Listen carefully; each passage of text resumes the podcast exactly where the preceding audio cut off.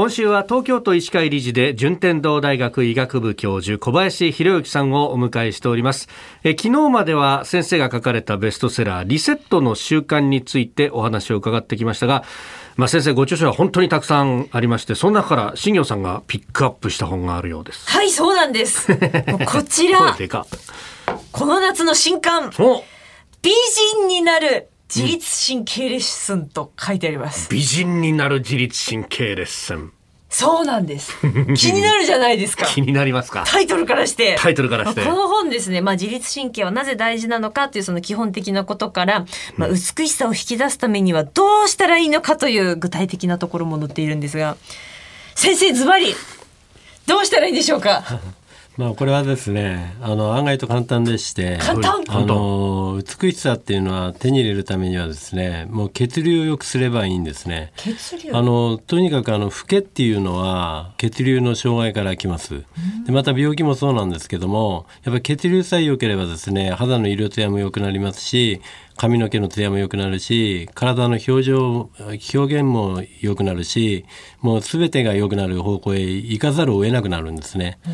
だからあの皆さんよく美顔器とか高級化粧品とか、はい、高級サプリとかですね、うん、使ってますけども、はい、それを考える前にですね、はい、まず自分の血流を良くすることを考えた方がいいと思いますね。そうします。あの血流良くするためにはどうしたらいいでしょうか？うん、あの一つはですね、やっぱり姿勢なんですね。姿勢。あの今もこのスマホの環境になってからですね、皆さん猫背になって姿勢が悪くなってます。猫背になった瞬間に血流っていうのはあっという間に悪くなりますんで、まあ、そのことをぜひ意識していただきたいということとあとやっぱり表情ですねあのこれよくあの女性のあの方たちの講演会の前ではですねお話しするんですけども1日3回でいいんで1分間あの鏡の前でですねあの笑って笑顔を作るとか、はい、まあ、そういうことをやって表情筋ですね、これを緩める。ことをやるとですね、まあ、これはものすごく実は自律神経にも良くて血流が良くなるんですね。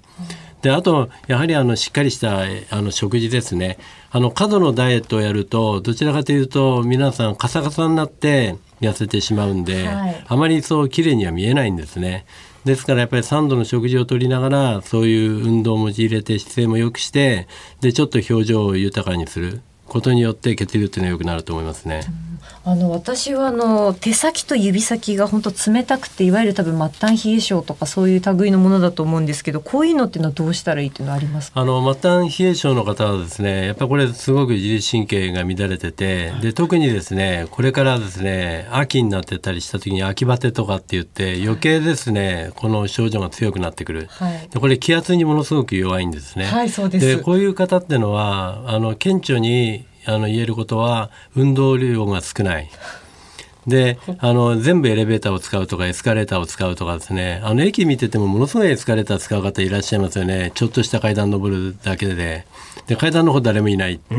これがやっぱり一番まずいと思いますね、うん、だからスポーツジムへ行って運動をやれっていうことではなくて、あのとにかく階段を使う、エレベーターに乗らないまあ、そういう努力をすることだけでもですね全然変わってくると思いますね。あちょっとしたその移動もしっかり歩く運動するっていうことが大切なんですね。そうですね。であともう一つはですねあのよく家に帰ってきた時に皆さんすぐソファに座ったりしますでしょ、はい、あれやめた方がいいですね、うん、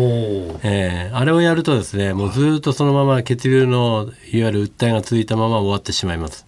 だから私がよくあの勧めるのは家に帰ってドアを開けたらまずですねあの30分間ぐらいいろんな仕事掃除をしたりですね片付けたり仕事をしたり仕事をしてくださいって言うんですね。そうすることによって本当にその後の食事が美味しくなりますしお風呂に入った効果も出てくるんで、まあ、ぜひそういうことをねとにかく動くっていうことを基本にしていただくといいと思いますね。